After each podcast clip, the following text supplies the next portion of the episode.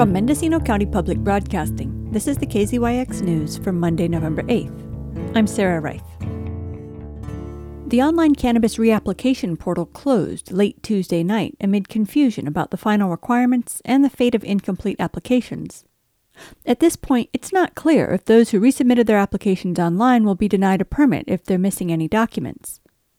Michael Katz, the executive director of the Mendocino Cannabis Alliance, sent KZYX an email that an applicant received from the cannabis program in late October, saying that all submissions will be reviewed. We will not be denying applications because we've had to ask for additional information that was not clarified ahead of time. But then, on the day the applications were due, Katz flagged a line in a reminder email from the program with the opposite message, saying once the portal closes, no further materials can be submitted. Please be sure to check your submission materials prior to pressing submit, as incomplete applications will be denied.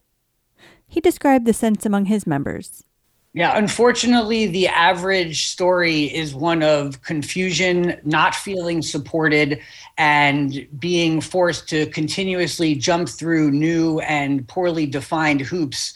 Sarah Hake is the COO of Countervail Inc., which specializes in bookkeeping, tax preparation, and legal compliance for people in the cannabis business. She said she was working on 40 to 50 portal applications for her clients right up to the deadline. She reported that the changing requirements were detailed and often came at the worst possible time in the middle of harvest during a year when cannabis prices have plummeted. What you're telling us is if somebody is deemed incomplete, they're going to be denied.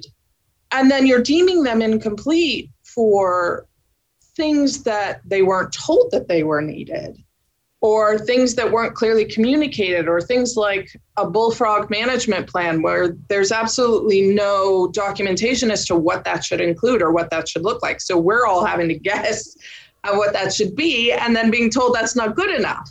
You know, we got an email the other day from Kristen saying, well, we thought we were going to be able to get everything out, but given the number of applications we've received right at the end we're probably unlikely to get out letters until you know the beginning of next year. So now you've bumped these cultivators who may get denied through the end of a year into another year.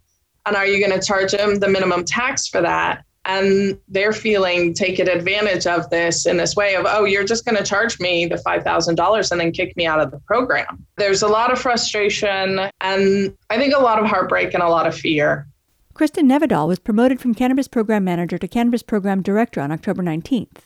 CEO Carmel Angelo confirmed that Nevedal still reports directly to the Board of Supervisors. Katz says he'd like to see more supervisorial involvement to resolve what he sees as a systemic lack of clarity throughout the cannabis program. The board, minus Supervisor Haschak, has continually chosen to not pursue a committee of any sort to address the myriad issues that are facing the program.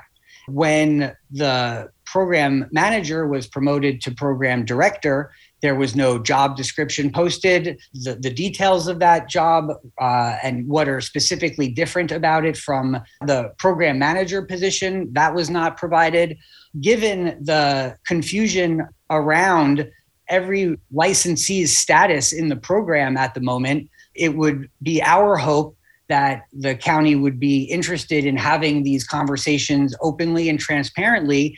But since the repeal of Chapter 2218, the cannabis ordinance the board planned to have replace 10A17, cannabis has not played its formerly prominent role on the Board of Supervisors' agendas.